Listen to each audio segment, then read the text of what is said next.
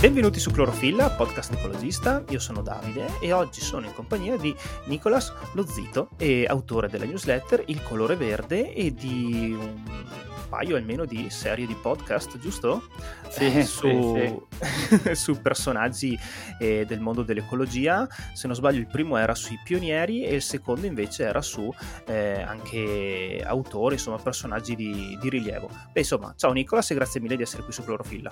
Ciao, ciao Davide, ciao a chi ci ascolta. Senti Nicolas, io eh, come dicevamo a microfoni spenti, anzi a registrazione spenta, ti seguo ormai da due annetti, perché sono, se non sbaglio, appunto proprio due gli anni eh, de- che compie il colore verde, giusto?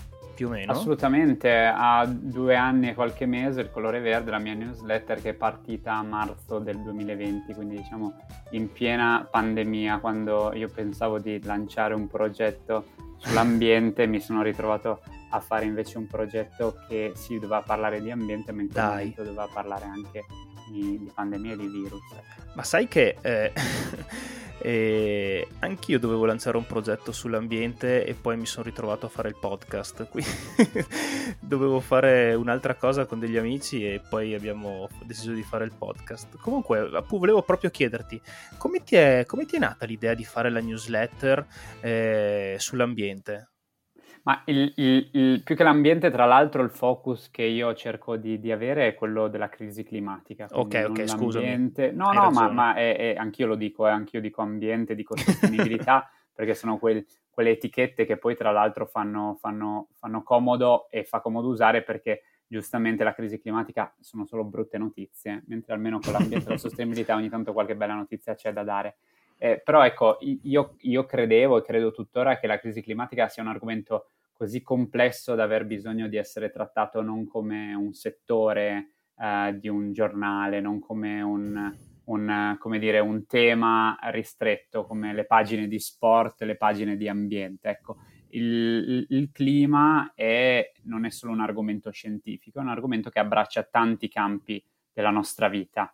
E quindi io con quella newsletter, abituato, perché faccio il giornalista, perché ho fatto degli studi che c'entrano con la diplomazia e il mondo militare, quindi con le guerre e tutto il resto, abituato ai temi complessi da dover, diciamo, sintetizzare, o uso io da buon friulano eh, la parola distillare, eh, abituato a fare quella cosa lì, eh, a un certo punto eh, mi sono trovato a scrivere nella mia carriera da giornalista di clima. E mi rendevo conto che però scrivere sui giornali eh, non era al massimo perché i media sono su quell'argomento che diciamo c'è poca fiducia, soprattutto in passato, quando ancora si dava molto spazio al negazionismo, come fosse l'altra faccia della medaglia, come fossero due pesi uguali, 50 e 50. Ascoltiamo quello che crede, usando questa parola, nel cambiamento climatico e quello che non ci crede, come fosse una questione di fede o di tifoseria. Quindi avevo voglia di approfondire quel tema e adesso concludo, scusami, forse mi ah, figurati, figurati. sto andando lungo, però ecco, eh, avevo voglia di approfondirlo con un format che andasse un po' più in profondità e secondo me la newsletter, esattamente come un podcast, hanno quell'effetto maratona, no? Cioè quell'effetto vado, vado, vado, scavo, scavo, scavo in profondità, mi allungo, mi allungo, mi allungo e traccio una linea sempre più lunga, no? Quindi il colore verde si chiama così perché per l'occhio umano il verde è il colore per cui vediamo più sfaccettature e io volevo restituire quante più sfaccettature possibili dell'ecologismo, della crisi climatica, del racconto della sostenibilità e appunto dell'ambiente.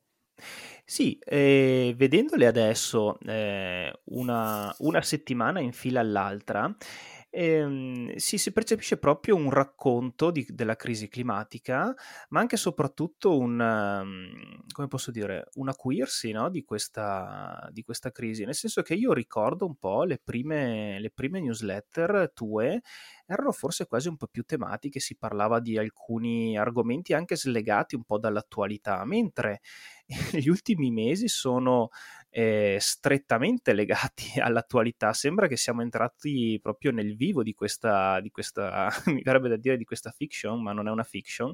Ok, siamo entrati proprio nel, nel vivo di questa crisi climatica che è arrivata, che magari all'inizio sembrava un po' un eh, arriverà, arriverà, ecco, forse ci siamo e siamo arrivati.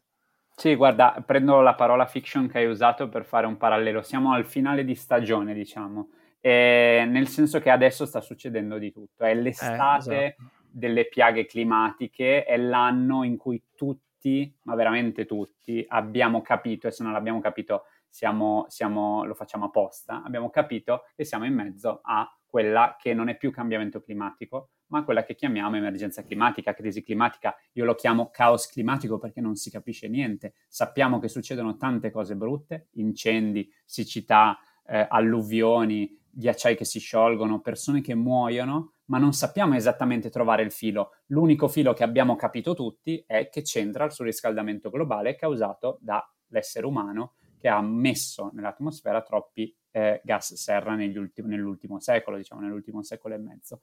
Però ecco, il quadro è che adesso tutto sta esplodendo, è come se avessimo messo una lattina eh sì. in un forno e non è un pane che si brucia, ma è una lattina che a un certo punto esplode e adesso siamo nella fase esplosione. Una volta raccontavo le cose con un respiro un po' più ampio, quindi ogni tanto dovevi inventarti delle newsletter di settimana in settimana perché non avevi più sì, niente da dire. E adesso basta semplicemente aprire le orecchie e aprire gli occhi e guardare cosa ti sta intorno, che la puntata non dico si fa da sola, ma sta sul rullo dell'attualità, perché ogni giorno c'è un record che viene infranto. Sì, ehm, infatti volevo anche un po' ehm, parlare un po' del tono che tieni tu nel, in queste cronache, ok? Queste cronache del, del, ghiaccio e del fuoco, che mi sembra che l'avevi anche usato per qualche titolo. E, ehm, hai, hai, comunque, secondo me, un approccio, se posso dirmi, abbastanza cauto, cioè nel senso che non è che ti lasci andare pur ok, a volte magari c'è proprio un'evidenza particolare, quindi usi magari dei, dei, dei, termini un po' più forti, ma che comunque sono azzeccati, ma tutto sommato mi sembra di dire, mi, mi, mi verrebbe da dire che hai un, un tono piuttosto... Eh, cauto, eh, prudente prima di lanciarti a fare certe affermazioni e allo stesso tempo anche abbastanza propositivo, se non sbaglio anche sui social comunque dici cosa possiamo fare e dai sempre un po' qualche piccolo suggerimento, eh, ricordo anche un po' qualcosa di più, di più scherzoso legato magari a come trattare lo zio, il vecchio zio durante il pranzo di Natale che ti viene a dire che magari sono tutte stupidaggini quelle del cambiamento climatico. Ecco, questo atteggiamento, mi, appunto ripeto, eh, un po' prudente e comunque propositivo, ce l'hai sempre avuto oppure è cambiato nel tempo? Ma è, in, intanto mi viene da un certo punto di vista spontaneo, ma dall'altro è una cosa che mi devo in un certo senso imporre perché io sono una persona eh, cosciente di cosa succede là fuori e volentieri protesto, volentieri scendo in piazza, volentieri eh, mi sento un ambientalista, di quelli diciamo da genere classico che ci vengono in mente se chiudiamo gli occhi, ma allo stesso tempo ho un mestiere molto più preciso, ovvero giornalista, raccontare storie vere il meglio possibile. Questo è il mio obiettivo. Quindi quando eh, a volte sono, diciamo, come dici tu, più cauto nelle newsletter, è perché so che quello è il prodotto, è il, la confezione, è la cosa che la gente cerca da me. Non cerca la persona che si schiera perché sennò si rivolgerebbe a, ad attivisti molto più forti a livello di immagine di me, a livello di idee molto più coraggiosi di me, che sono pur sempre eh, un giovane vecchio di 31 anni, eh, quasi, quasi inca- incastrato no? nella mia, nel mio lavoro e nelle cose da fare nella mia routine Ecco, la, la, gente da me cerca, io credo, e quello che voglio offrire è una, un, un, certo grado di accuratezza e indipendenza. Indipendenza a volte è, è soprattutto per chi fa il giornalista, indipendenza da, da, dalle influenze negative, ma a volte anche dalle influenze troppo positive, insomma, da, da slanci in avanti troppo positivi. Quindi se ci sono, per esempio, una puntata che ha diviso molto il mio pubblico, è stata una puntata sul nucleare dove io ho detto certe cose che a certi ambientalisti eh, eh, sembravano sfumature troppo positive nei confronti del nucleare e, e, invece ad altri invece sembravano ok. Oppure un'altra di- puntata dove io invece sono diventato un po' più persona, persona singola, individuale rispetto al giornalista è stata quando ho detto che da un po' di anni non mangio più la carne e lì ho diviso ovviamente al contrario, no? perché gli ambientalisti, quelli certo. puri e puri, giustamente mi hanno dato ragione, invece c'è chi ancora su questi temi eh, è diviso ed è della vecchia scuola, diciamo, del mangiamo tutto perché possiamo e perché dobbiamo. Quindi ecco, io quello che cerco nel mio tono di voce è l'accuratezza, l'indipendenza e un certo grado di intimità che fa sì che si crei eh, quel rapporto di fiducia tra chi mi legge e, e, e me. Quindi l'intimità di ti sto raccontando una storia, prima di tutto, una storia vera. Te la sto raccontando non solo con i numeri, perché non voglio fare il divulgatore scientifico, ma te la sto raccontando con tutte queste sfaccettature. Però sai che da me avrai sempre l'accuratezza di dire c'è qualcosa di male da dire agli ambientalisti, io la dirò, c'è qualcosa di male da dire ai governi, io la dirò. Io cerco di stare in quella posizione lì, che è un po' defilata, certo, è un po' come dire, è quasi, è, quasi, è quasi, in panchina da un certo punto di vista, è quasi sugli spalti se, se, pensiamo a un grande stadio dove la partita principale si gioca sul campo. Ecco, io sto un po' in disparte da giornalista, poi nella vita reale magari no, però lì sulla newsletter voglio fare quella roba lì, perché è l'unico modo per tirare avanti per tanto tempo una newsletter che parla di argomenti scomodi, tristi, faticosi da leggere, faticosi da affrontare il sabato mattina quando io tra l'altro mando la newsletter. Quindi accuratezza, intimità, indipendenza, queste sono le tre parole chiave. Beh, sicuramente è un equilibrio non facile da tenere, ma insomma da, da lettore secondo me ci riesci, ci riesci alla grande. E, ehm, beh, volevo tornare sugli argomenti divisivi, sono penso gli argomenti divisivi per eccellenza, cioè il nucleare penso sia proprio una cosa eh, veramente polarizzante e eh, credo non ci sia niente da fare, nel senso che comunque anche poi scendendo nel, nel, super tecnico non se ne esce perché ognuno tira fuori i propri dati e poi insomma vai un po' a capire, però sì, sicuramente quello e il, il, discorso vegan sì, vegan no, ecco, sono, sono certamente tra, tra, le cose da, da superare un pochino, no? queste divisioni, perché a volte magari siamo tutti dalla stessa parte, però si cerca ancora un po' di capire chi è più puro di altri o, o cose di questo tipo. Ma mi sento di dire che l'ecologismo, l'ambientalismo, insomma chiamiamolo come le vogliamo, non è binario. Eh, noi ovviamente come tutto eh, trasformiamo i dibattiti, soprattutto quelli prematuri, quelli all'inizio, agli albori, quando diventano, solo nei primi, primi anni in cui diventano, diciamo, nazional popolari, li trasformiamo in questioni binarie, bianco-nero, in questo caso verde-grigio forse, no?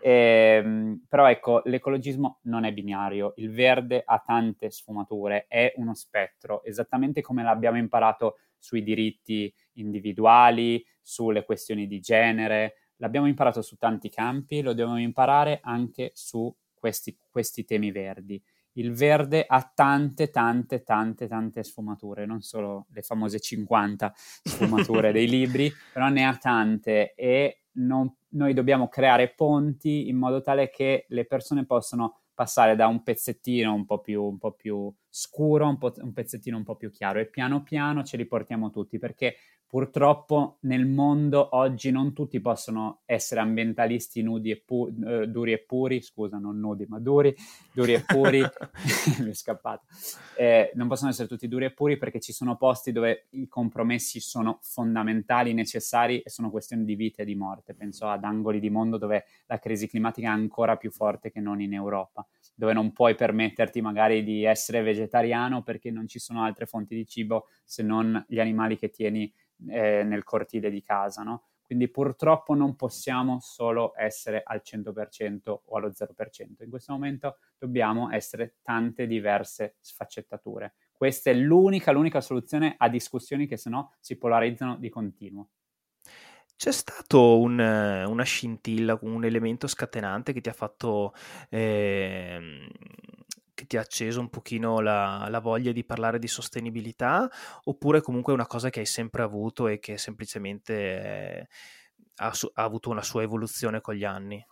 Guarda, il primo articolo che ho scritto, appunto io ho 31 anni e lavoro circa da, da 6-7 anni nei giornali, primo articolo che ho scritto professionalmente su clima, sul clima era nel 2016, quindi due anni, circa due o tre anni prima di Greta, due anni prima di Greta, quindi di, di, quando l'ambiente è diventato alla portata di tutti, è diventato discussione dei, dei, da, da, da, cena, da bar aperitivo, da governo e, e da azienda. Ecco, prima avevo scritto questo articolo che era nato perché avevamo fatto un approfondimento su cose che c'entravano su, su, col clima e poi avevo trasformato un, un'infografica che avevamo fatto appunto sul giornale in un articolo sul web, staccando i vari pezzi dell'infografica facendoli a blocchetti e avevamo scoperto questa cosa che su Google in quel momento la cosa più ricercata quando relativa alle parole cambiamento climatico era il cambiamento climatico esiste davvero?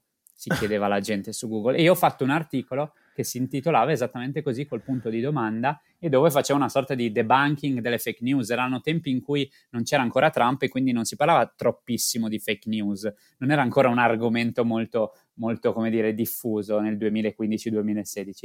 E, e, e, io feci questo articolo e da lì mi entrò dentro una sorta di, di, di, di seme, no? Perché dici, ma com'è possibile che stiamo appunto ancora discutendo della parola credo nel cambiamento climatico, come dicevo prima, come fosse una fede, una tifoseria, quando la scienza lo, ce lo dice da anni e gli effetti sono sotto gli occhi di tutti, perché oggi ce ne accorgiamo in maniera viva, ma cinque anni fa, dieci anni fa ce ne accorgevamo già che i ghiacciai mancavano al polo, così come sulle Alpi, così come sui ghiacciai dell'Himalaya. Ecco, ci accorgevamo già di quelle cose, la temperatura stava già salendo, quindi non è che ho iniziato a scrivere negli anni 70, quando era una roba totalmente quasi, quasi, quasi paradossale, no? Ecco, quindi quella lì ha fatto, ha fatto, nascere un seme che poi è cresciuto ovviamente quando sono arrivati i movi- movimenti giovanili, quando se ne è parlato, quando, è, quando è stato siglato l'accordo di Parigi. Eh, e tutto questo movimento ha fatto sì che io eh, poi alla fine mi ritrovassi appunto a inizio 2020 a dire ok, come parliamo di questa cosa se sui giornali non se ne può parlare bene, se non se ne può parlare in maniera coerente, in maniera pulita e rispettosa della scienza, allora mi sono inventato una newsletter che era un esperimento totale perché non avevo mai fatto una newsletter tematica. Avevo lavorato delle newsletter in lavori precedenti, però avevo collaborato a progetti, non avevo mai fatto una cosa firmata da me ogni settimana che è tanta roba, ovviamente lo sai bene tu che fai un podcast che ha tante puntate, no? Cioè è una roba che a un certo punto ti assumi una responsabilità non da poco. Sì, sì, soprattutto se come te, insomma, si sgarra ben poco, perché credo che tu abbia saltato, boh, non so, forse un paio di, di settimane in tutto, ma eh, sei stato molto, molto costante, insomma. E no, volevo dirti solo una cosa da Beh, ottima strategia SEO quello di andare su Google Trends, vedere qual è, la, qual è la, la, chiave, il termine di ricerca più cercato e farci un bel articolo di risposta, no? sì, sì, no, non l'ho più fatto, anzi dovrei farlo okay. più spesso perché all'epoca lo, l'abbiamo fatto insieme ai colleghi del sito. Io non sono un grande amante del, del cercare no, la viralità oppure appunto il SEO, tutte quelle cose lì, però all'epoca mi ricordo era, era, stato appunto poi infine molto efficace e funzionava molto. Quello dopo, la settimana dopo, visto che ormai c'eravamo, avevamo fatto su, su, sull'efficacia dei vaccini a posteriori, ecco. a saperlo, avremmo dovuto continuare Cavolo. a fare altro che una newsletter sui vaccini, forse. Eh beh, eravate super, super pionieri, no? Come, come, alcuni dei personaggi che, che, hai raccontato. E mm, io volevo chiederti, siccome appunto hai questo modo di raccontare mm, molto preciso e anche molto convincente, ok?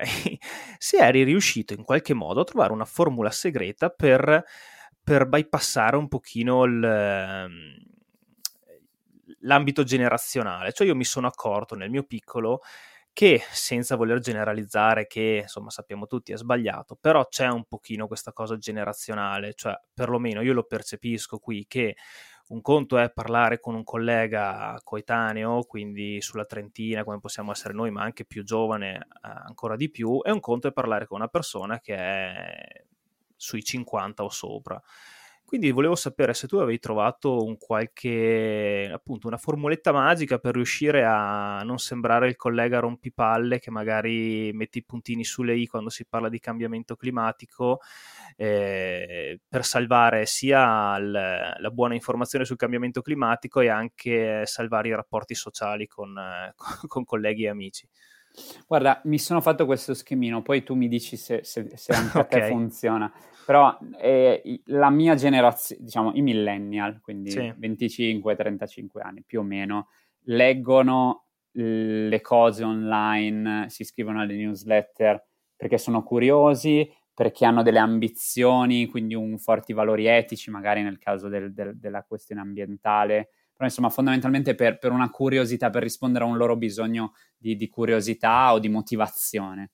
Eh, i, i, giovanissimi, che sono poi alla fine quelli più difficili da, da, da, da acchiappare con una newsletter, eh, cercano l'esperienza. TikTok in questo è, è maestro, no? Cioè io sto scorrendo e, e, mi voglio divertire, mi voglio intrattenere, certo. anche contenuti seri, eh? Eh, però devono avere un, un che di esperienziale, no? Quindi vedere il balletto, vedere il movimento, vedere il gesto, vederti in faccia, tutte queste cose qui, no? il, l'articolo che ti, ti, piomba nella casella mail non è un'esperienza. Invece quelli eh, più grandi di me, nella mia testa lo schema per rispondere a loro è l'utilità, cioè devi dargli strumenti che gli siano utili, perché se la curiosità non li aggancia, la paura, l'ansia non li aggancia perché l'ecoansia è tipica dei giovani che a un certo punto il mondo lo vedranno ancora più in fiamme, ancora più secco, ancora più allagato, mentre per chi è, è, è un po' più cresciuto giustamente non è un tema che è diventato generazionale. Però l'utilità conta tantissimo, la possibilità di avere degli strumenti che poi si rigiocano in azienda, tra gli amici, al pranzo di Ferragosto, al pranzo di Natale e per cui fanno o bella figura o più soldi a volte addirittura o comunque c'è una chiave diciamo che si porta una cosa a qualcosa. Una cosa che io dico sempre quando una platea un po' più cresciuta davanti a me è il, faccio il caso del vino, cioè il cambiamento climatico che cosa sta provocando ai vitigni italiani? Che li sta spostando sempre un po' più in su, dove fa un po' più freddo.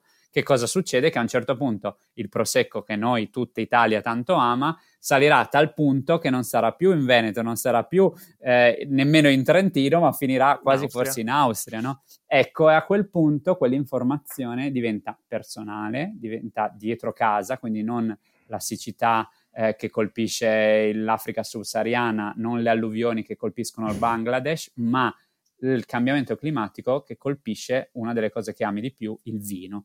E, um, oppure parlo del delta del Po, quindi li attacco informazioni, li attacco con informazione eh, di più prossimità a cui si possono legare di più e che gli possono tornare utili a un certo punto.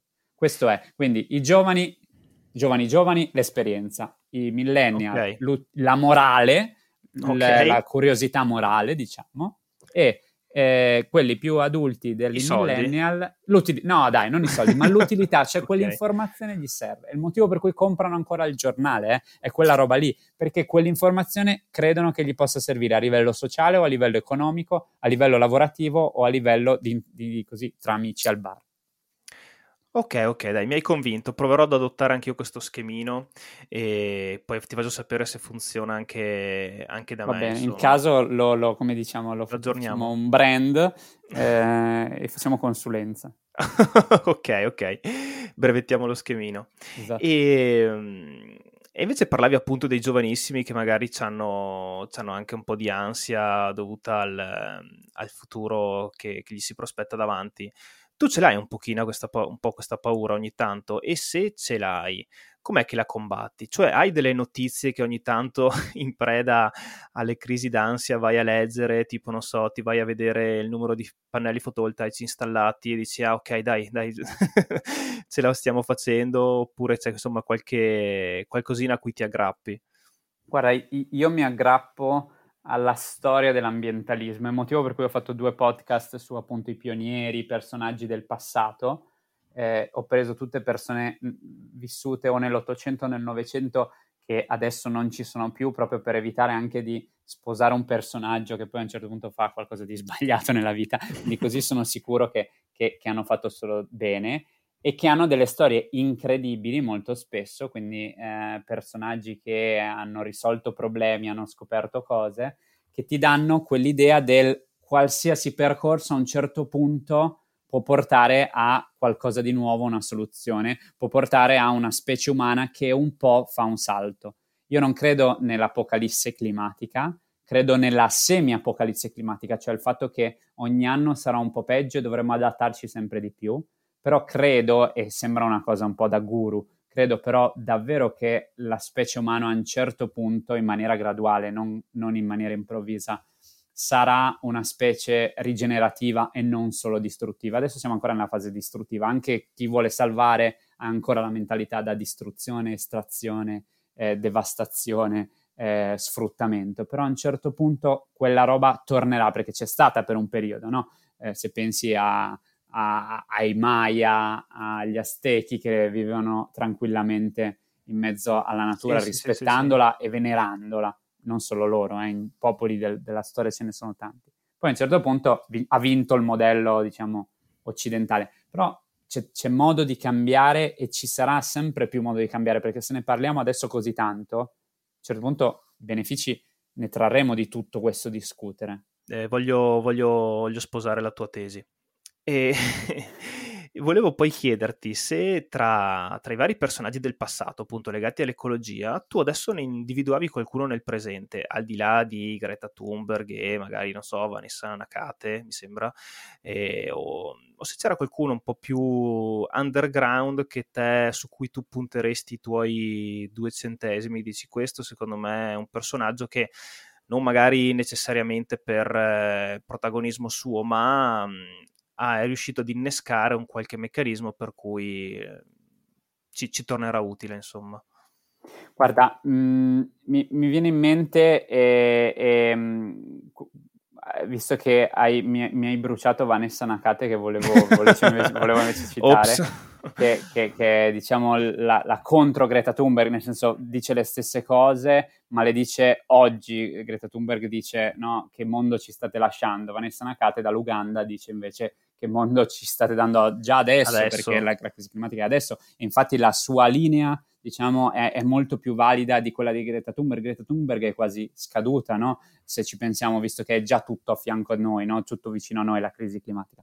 Però mi viene in mente, a proposito di giovani che si battono per l'ambiente, la storia di Potito, che forse se lo cercate su Google o, o ve lo ricordate, è quel ragazzo che in Puglia un po' di anni fa eh, era sceso in piazza, mi pare avesse 12-13 anni, da solo, quando in tutta Italia sì, c'erano le manifestazioni di Fridays for Future, ma in Puglia, a Bari, mi pare, no, non c'era nessuno. Lui è sceso in piazza da solo con il sorriso, con un foglio in mano scritto anche piuttosto così, in maniera un po' maccheronica, eh, scritto velocemente, eh, bambino puro, perché all'epoca era, era nemmeno adolescente, e che adesso è diventato praticamente un, uno dei guru italiani della sostenibilità, nonostante nel frattempo abbia forse solo 14-15 anni, ma parla come una persona non solo responsabile, ma molto matura, che dice non è vero che c'è una questione generazionale, non è vero che c'è uno scontro generazionale, siamo noi e voi, noi in quanto italiani, noi in quanto esseri umani, a batterci insieme senza senza la collaborazione no? genitori-figli, nonni-nipoti, non si va da nessuna parte. Quindi una persona molto poco conflittuale, super solare, che mi viene in mente. Ma mi vengono in mente anche tanti start-upper che se ne inventano di tutti i colori per piantare alberi in giro per il mondo, per piantare eh, pia- eh, alghe sott'acqua per, per, far tornare, diciamo, a respirare i mari, eh, start-upper che inventano prototipi per eh, ri- riutilizzare la plastica oppure creare prodotti di bioplastica. Ecco, la, gli start-up sono, sono, l'altra anima, secondo me, oltre agli attivisti del, del nuovo che avanza, nel senso che eh, a un certo punto noi pensiamo che fare impresa significhi semplicemente fare profitto, ci sono ormai tantissime start-up che hanno un alto impatto sociale e guidano un futuro dove, ok, le imprese nascono per produrre, ok, le, le imprese nascono per generare, generare, economia, ma allo stesso tempo generano anche un alto impatto. Se loro non si perdono per strada e non guardano a un certo punto solo i, i numeri, secondo me loro sono gli altri grandi, l'altro grande motore di fiducia, cambiamento, ottimismo, diciamo. Quindi quelli che manifestano che sono molto giovani, a volte sconosciuti, e le start-up, queste sono due, le due anime. Bene Nicolas, io mi avvierei alla conclusione. Onestamente noi, mhmm, cioè generalmente noi di solito chiediamo appunto dei consigli di lettura, però eh, mi rendo anche conto che ti faccio questa domanda in un periodo in cui tu stesso stai raccogliendo tipo non so quanti consigli di lettura sì, guarda, però giustamente uno dice, ok, o una persona ci ascolta e dice, ok, ma voglio sapere un libro. Ecco, io, io mi sento di consigliare, se, se, avete solo un libro da leggere quest'estate e avete un po' di tempo, un libro che si chiama Il tempo e l'acqua, di uno okay. scrittore islandese che si chiama di cognome Magnusson, e, ehm, ed è pubblicato da Iperborea, la casa editrice, ed è un libro che a prescindere da quanto voi sappiate di, di, di crisi climatica, vi mette nella prospettiva di capire che cosa significa vivere oggi ma pensare al domani e pensare allo ieri, quindi pro, pro, proiettare le nostre generazioni, la nostra, la nostra, umanità nel futuro, così come agganciarla al passato. Quindi ci mette in relazione con, con ciò che ci circonda e col tempo che ci aspetta, perché a volte noi diciamo, eh, fra cent'anni tanto chi se ne frega. Però ecco, iniziare a pensare che noi in realtà fra cent'anni ci saremo ancora, ma non noi magari, ma i nostri nipoti, i nostri pronipoti, ecco, ci saranno loro, questo fa cambiare un po' la prospettiva. Quindi Il tempo e l'acqua è uno di quei libri che io consiglio sempre, l'ho letto l'anno scorso, ma ogni volta che qualcuno mi chiede un solo libro, io dico questo. Io l'avevo letto proprio su consiglio tuo, credo. Ah, vedi, vedi che avevo, ecco. ho già fatto. Ho già fatto. e, no, però anch'io appunto mi sento sempre di consigliarlo, è, è veramente, mo, mi farebbe a dire piacevole da leggere, non so se è l'aggettivo giusto, e, però appunto parla anche adesso insomma siamo freschi da quello che è successo con la marmolada, parla proprio di ghiacciai e appunto ha questo, questo stratagemma narrativo, ok, di eh, riuscire a trasmettere bene il, il il trascorrere del tempo e darti una corretta prospettiva di mm. quelli che sono archi temporali, magari così su due piedi sembrano grandi, centinaia di anni, però loro te li presentano, ma- lui, lo scrittore, te li presenta in maniera più, più comprensibile. E quindi sì, mh, mm, mi unisco insomma al consiglio e condivido la tua scelta, insomma, è sicuramente un'ottima lettura. Tra l'altro l'hai recensito molto meglio di me, che mi sono un po' perso, tu l'hai detta molto bene. no. Ecco, ottimo. Grande Davide.